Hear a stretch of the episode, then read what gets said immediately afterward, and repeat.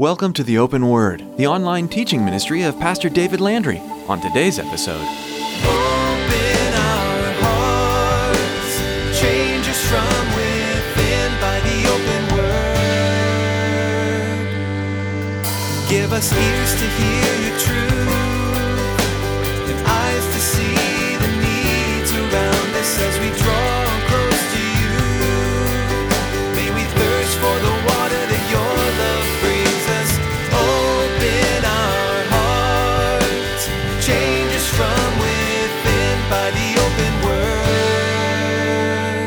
find ourselves uneasy. Sometimes we find ourselves even fearful in the midst of the belief. And for those feelings, for us to feel those things, I believe that's only natural. And when I say natural, I put natural in quotation marks because it's the natural man that feels those things because of the limitations of our humanity because we don't have power over all things because we don't have knowledge over all things therefore in our natural state sometimes our world does get rocked have you ever found yourself in that place, feeling overwhelmed by all the things you can't control?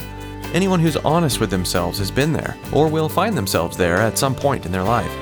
As humans, we're weak and extremely limited. This reality has been made even more clear by the events we've endured this year. As Pastor David continues our study of Acts, we'll be reminded that God is in control, and we can either struggle against Him or find rest in Him. So here's Pastor David in the book of Acts, chapter 21, as he begins his message A Divided Grace.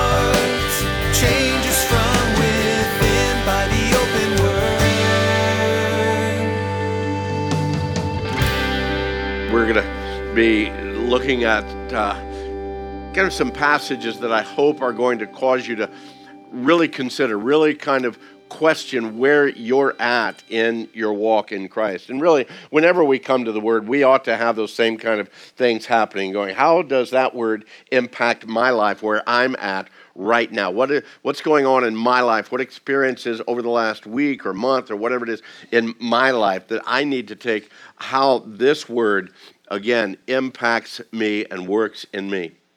Some of the things that we're going to look at today are, uh, might be a little bit of a, uh, um, a stretch from what you've normally thought about or what you've normally seen in the Word, and that's okay because I'm praying that as we look at this particular section of Scripture, that you will be stretched, that you will, uh, again, have that open mind, that understanding of what God is speaking to you in particular in this passage. We are in the book of Acts as we've been going verse by verse, chapter by chapter through the book of Acts for a while now. We're actually in Acts chapter 21. We'll begin actually in uh, verse 15 as far as the passage we'll be looking at today. But all too often, though, we, we read through a passage of Scripture. And sometimes there's small little things within a particular passage that we just kind of glance over. We just kind of keep going over rather than stopping and pausing and considering. Because a lot of times when we glance over these small little things, we actually miss the depth of the bigger story that it's leading up to. And that's kind of where we're at this morning, kind of what we're going to be looking at. Something that might, uh, at, at, at first glance or as a casual reading, may not seem like too big of a thing. But again, as we look at it today, we're going to hopefully see a little bit different. I, I, I know that the Word of God is powerful, it's inerrant. I know that it's inspired by the Scripture, but I don't know about you, but I believe you're probably not too much different than I am. That there's sometimes we read the Word of God, and what the Holy Spirit is speaking through the Word of God can be maybe a little bit confusing to us. We, we look at this, and man, this, this is a difficult passage. Peter himself said that many of the things that Paul wrote, they are difficult things to, to understand. Sometimes uh, it appears that what God is doing in the world, in His creation, and in His plan, even in His people, might seem to be a little bit messy as we look at this. Have you noticed as you've read the Word of God, not everything is just all nice and neat and clean? I love it when God, through the Holy Spirit, causes the writers of the Word of God to bring out the scars, the warts, the stains, and all. Amen? it kind of helps us kind of connect because with our scars and our warts and our stains, we can kind of see, okay, gosh, if God could use someone like that, maybe, just maybe, he might be able to use me. And so, as we look at the word today, we're going to again hopefully see that, uh, uh, that he's going to reveal to us, again, sometimes our limited understanding. And sometimes, as we look at the word, he kind of brings our mortal, temporary minds into a bit of a quandary. It's an established fact that we know as believers that God himself is omniscient. He knows all things, past, present, and future. And that, that itself is just a mind blower. To understand and know that, that he sees a hundred years from now clearer than you and I see right now. I mean, let's face it, and I've shared this with you before, I know, but I think it's something worth repeating over and over and over. We see today, but we don't see all of today. We see just this temporary moment in time today. As far as yesterday goes, we have a, a, vague memory of yesterday. And the older I get, the vaguer that memory of yesterday is. Sometimes I paint it a whole lot different than it really was. But we have no idea what tomorrow is. As a matter of fact, we have no idea what this afternoon is. I guarantee you, you know, most of us have made plans. Uh, we, we've thought, hey, this afternoon is a beautiful day. Let's do this, this, and this. But you know what? As you walk out this building, that may change totally. We don't know what tomorrow is, but our God does. The other thing that we know about God is that He is omnipotent. And that's just a big word to say that he has power, he has authority over all things, all of his creation and everything within his creation. And yes, even he has power over every event in life. sometimes we look at life and we think, gosh, where was God in the midst of that? How did that happen? But we need to understand that our God, who is the great God of all gods, King of all kings, creator of all things, sustainer of all things, he has ability and power over all things and all events. And when I come to that understanding, regardless if I know what's going on right now, regardless if I'm comfortable or uncomfortable with that, then that gives me actually a stronger foundation to stand on when my world is rocked. That I can know for certain that God is absolutely aware of all that's going on. He has control over all that's going on. And again, as we believe God, as we trust God, many times we don't understand what God's doing. We find ourselves uneasy. Sometimes we find ourselves even fearful in the midst of the belief. And for those feelings, for us to feel those things, I believe that's only natural. And when I say natural, I put natural in quotation marks because it's the natural man that feels those things because of the limitations of our humanity, because we don't have power over all things, because we don't have knowledge over all things. Therefore, in our natural state, sometimes our world does get rocked. And that's why the Word tells us, that's why the Lord tells us, that's why the Spirit reminds us that we have to be people who are walking in faith. If we're only walking in sight and in what we understand and know, guys, our lives are going to be rocked up and down, back and forth, shaken and rattled, put through the uh, blender and, and thrown out because we don't have power, because we don't have knowledge. But our God, who has knowledge, who has power, is the one who sustains us. The word tells us that without faith, it is really difficult to please God. Amen? What does it say? Impossible. It's not difficult to please God. Without faith, the word tells us it is impossible for us to please God. That's why we have to have faith. If you're walking through life and you think, well, this I can have faith for, but this over here I really can't have faith for, I have a really hard time, then you know what? The word says that it's impossible to please God without faith. We are called to be people of faith. Your salvation, your eternity is based on your faith in that completed work of Jesus Christ. Not in your abilities, not in your strength, not in your actions or works. It is based on the grace of God and the faith that you have of what God is doing through His grace. We're looking, as I said, at chapter 21, the book of Acts, and we're going to see an event that happens in the life of Paul here that, uh, for me, kind of brings all these things to the forefront. And uh, we're going to first off take a, take a look at, at a, large portion of this scripture today. We're going to read through a greater portion than we're going to actually study today, but I, I want to kind of pull everything in the context. After we read all that, then we'll go back and look a little bit closer at a portion of it. But before we get into the passage, I want to remind you that Paul had just was just finishing his third missionary journey.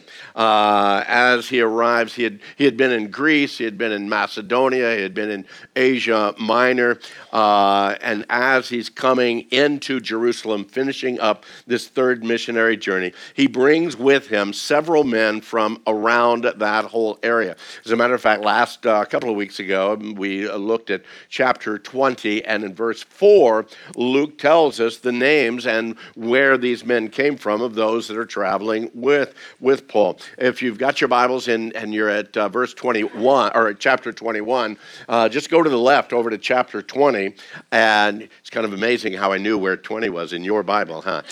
Uh, anyway, uh, down in verse 4, Luke tells us that Sopater of Berea accompanied Paul to Asia, also Aristarchus and Secundus of the Thessalonians, and Gaius of Derbe, and Timothy and Tychus and Trophimus of Asia. So, with the exception of Timothy, uh, all of these men, including Luke, the writer of this book, they were Gentile. They were Gentile believers. But even Timothy, he was half Gentile and half Jew. His father was a Gentile. Uh, Paul did have him circumcised at the beginning of the journey with Timothy, but Timothy, again, had that Gentile blood in him. Eight men that are traveling with the Apostle Paul as he heads down toward Jerusalem, or actually up to Jerusalem. They stop in the city of Caesarea. We looked at that last week. They stayed at the house of Philip the evangelist, and they stayed there for many days. And as that third missionary journey was ending, Paul had already received through his entire time of coming back to Jerusalem. He had received all of these warnings uh, uh, that, that, that once he arrived in Jerusalem, he was going to be arrested and he was going to be imprisoned. We looked at earlier on about Agabus, the, uh, the prophet that had come to Caesarea, and there he took Paul's belt, and uh, Agabus bound his own hands and his own feet, and he said, Thus says the Holy Spirit so shall the Jews at Jerusalem bind the man who owns this belt and deliver him into the hands of the Gentiles. So Paul understands completely the, the, the truth of the reality that once he gets to Jerusalem, it's not going to be a pretty picture.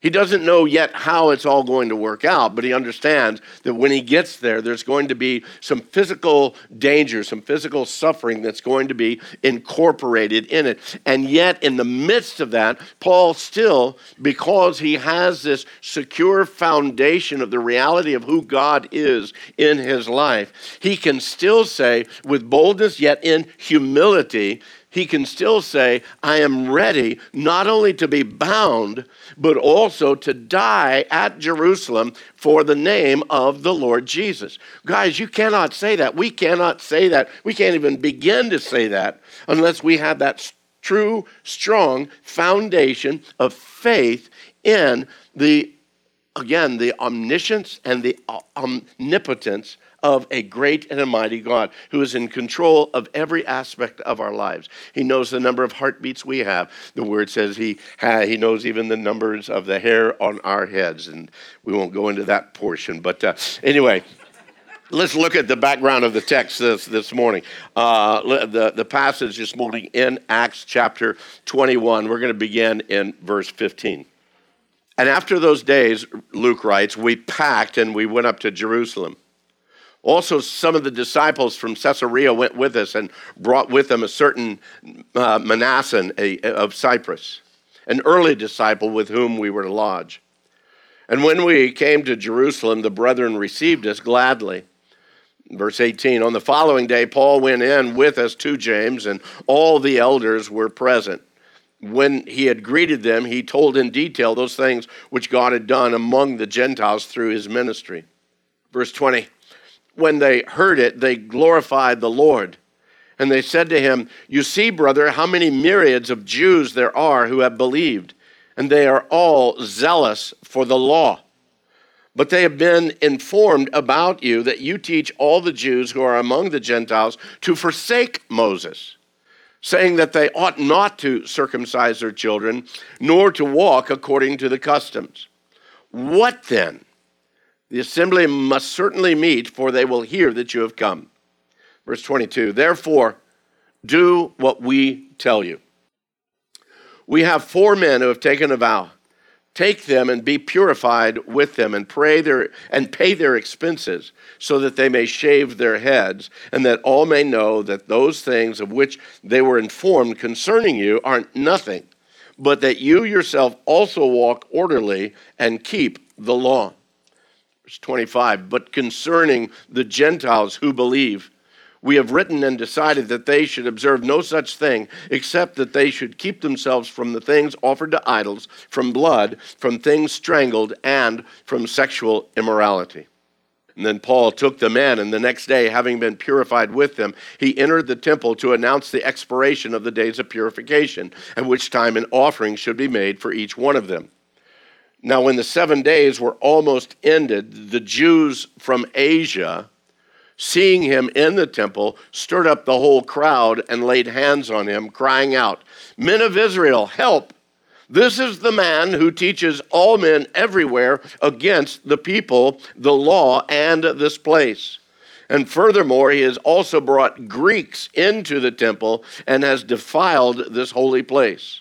For they had previously previously seen Trophimus the Ephesian with him in the city, whom they supposed that Paul had brought into the temple. And all the city was disturbed. And the people ran together. They seized Paul. They dragged him out of the temple, and immediately the temple doors were shut. So as Luke writes this narrative, he goes on to tell how, again, literally the crowd there almost begins to tear Paul apart. The Roman commander, he sees what's going on. He grabs his forces, goes down, uh, rescues Paul from the Jews, and in essence, uh, puts Paul in protective custody. Actually, he sets, at this point in time, the whole stage for the fulfillment that Paul was going to go and preach the gospel in Rome. And as a matter of fact, the whole rest of the book of Acts on to chapter 28 from here to that point is the whole layout of the events of Paul going to uh, Rome preaching the gospel there. Uh, and again, as we look at that, we, we see that first of all, we see again among the men that were with Paul earlier on as he goes into the elders, there were some disciples from Caesarea. We don't know how many, but with them was a, a certain uh, man, uh, of Cyprus, and Luke tells us he was an early disciple.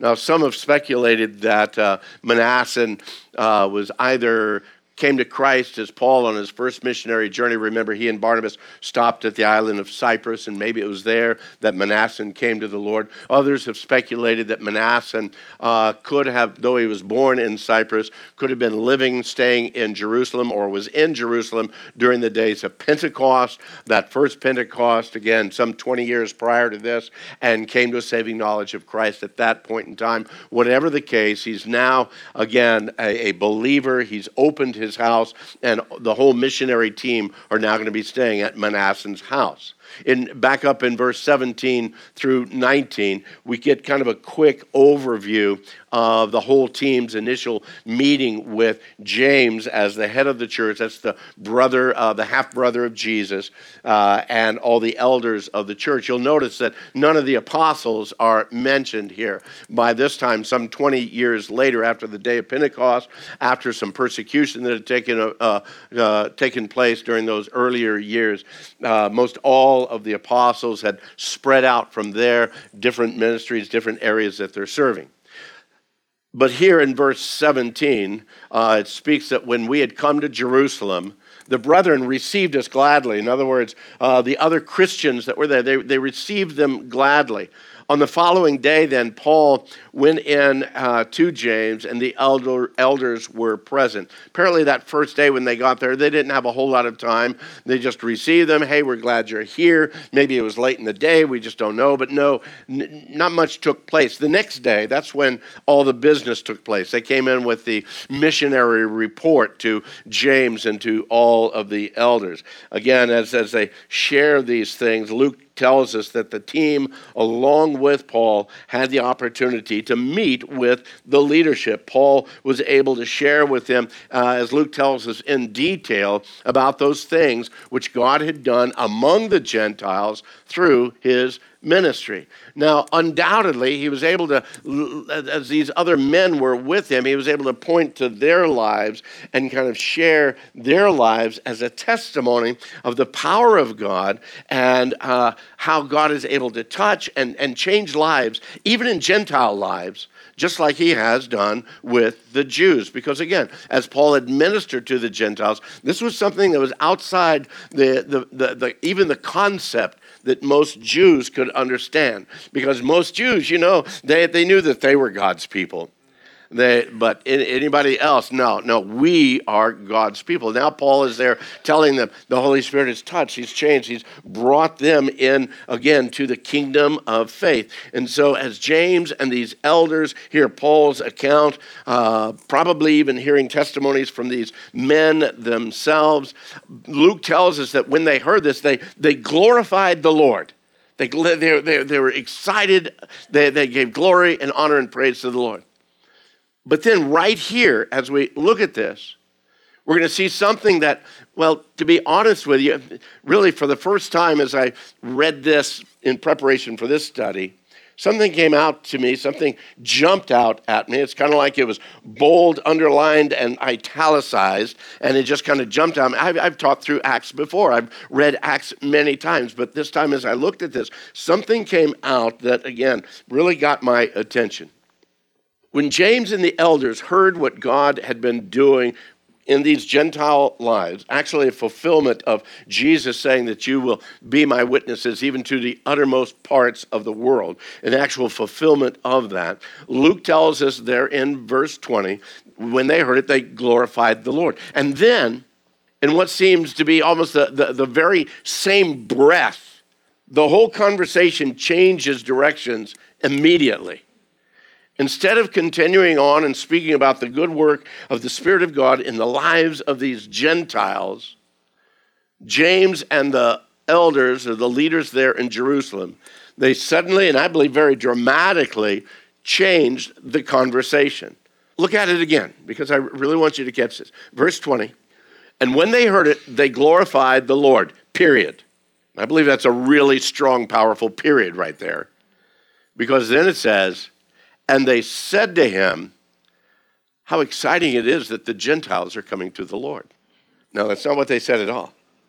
They've changed directions. They said to him, You see, brother, how many myriads of Jews there are who have believed, and they are all what?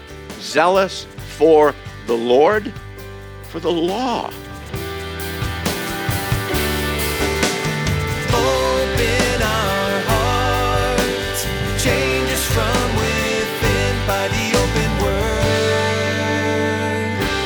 That's all we have time for on today's edition of The Open Word. Pastor David has been teaching through the book of Acts, introducing you to the early church and how they were radically changed by an encounter with the Holy Spirit. As we wrap up our time with you today, we'd like to let you know how you can listen to more editions of The Open Word. Here's Pastor David. I'm so glad you tuned in today to The Open Word. As you know, this broadcast is meant to share with you the hope, grace, and love that can only be found through Jesus Christ. Would you like to listen to more of them? Well, just visit theopenword.com. You'll be directed to our Facebook page where we're adding all of my previous messages for you to listen to for free. Be sure to like and follow that page and feel free to share it with your friends. That website again is theopenword.com. Thanks, Pastor David. We'd like to take a moment before we close and ask you to consider partnering with us here at the Open Word. Would you pray for us and for our listeners? We know the enemy attempts to hinder the truth of the gospel from being spread. He will stop at no cost to prevent even one heart from turning to Jesus.